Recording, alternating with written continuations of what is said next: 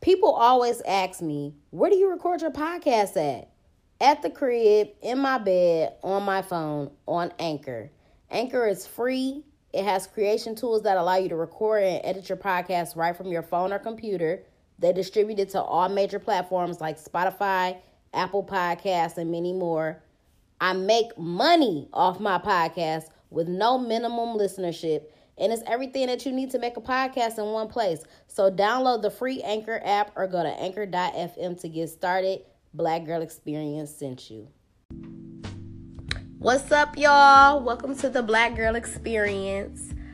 This segment is going to be about none other than quick pumpers. I don't even know why I said it like that. Like I celebrate y'all because I hate y'all. Um, I'm pretty sure we all know what a quick pumper is. Um, if you've ever seen the movie Poetic Justice, when uh, Justice and Iesha was in the liquor store, Iesha was talking about Chicago. Um, she was like, and you know he a preemie. A two minute brother. Uh uh-uh, uh. That's one of my favorite movies. And who knew that one day I watched that movie over a million times when I was I still watch that to this day, like over and over again. Who knew that I was gonna experience a preemie?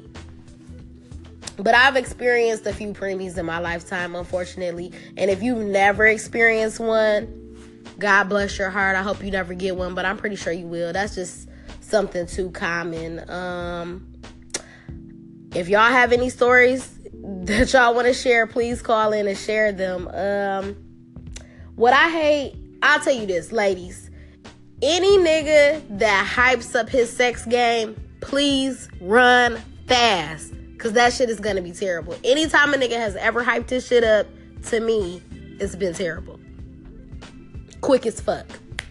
Like, quicker than how a snap erase. Like, that quick.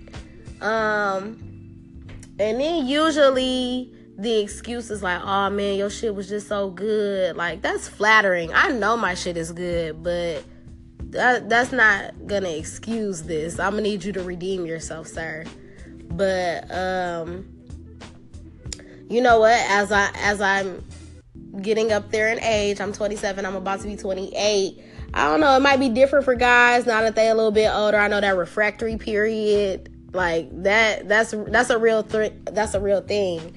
So, you know, sometimes it takes a minute to rejuvenate and get yourself back together, but that that definitely shouldn't be an excuse. Like don't just lay there and be like, "Oh, I'm done." Like number 1, you should feel humiliated. The face that I make after that happens, like it's really like just a look of disgust. You should feel humiliated. You should you should be over there jacking your dick in the corner trying to get that bitch back up right now. Like it, I I really hate it.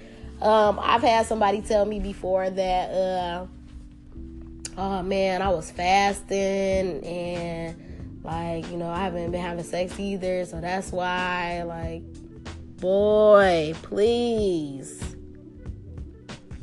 Um, I'm trying to think.